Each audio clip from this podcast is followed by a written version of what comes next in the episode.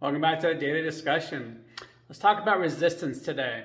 So, Steven Pressfield, in his book, The War of Art, talks about resistance in a way that puts it in perspective that most people tend to feel or see resistance or feel it and go opposite of it and think, oh, because I'm getting a lot of resistance there, it must not be something that's important. But his his kind of philosophy of that is it's actually quite the opposite. Where you're getting the most resistance is the most important to you because you almost get to a point to where you don't want to fail because it's too important. I've been kind of feeling this myself with a lot of things lately, especially when it comes to making phone calls for the uh, the coaching stuff.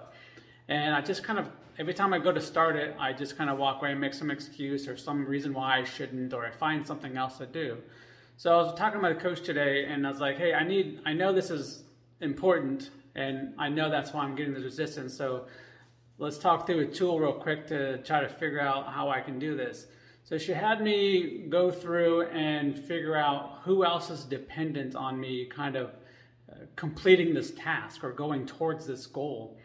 And just doing that, getting that clarity of understanding who else might benefit from me doing this or getting to where I want to or reaching that that new uh, plateau that I'm that I'm going for, and taking the self out of it. Really, as I kind of you know as I was thinking about it, thought about it on my way home, was just really removing myself from the process and saying who is it going to benefit, and just focusing my attention on that.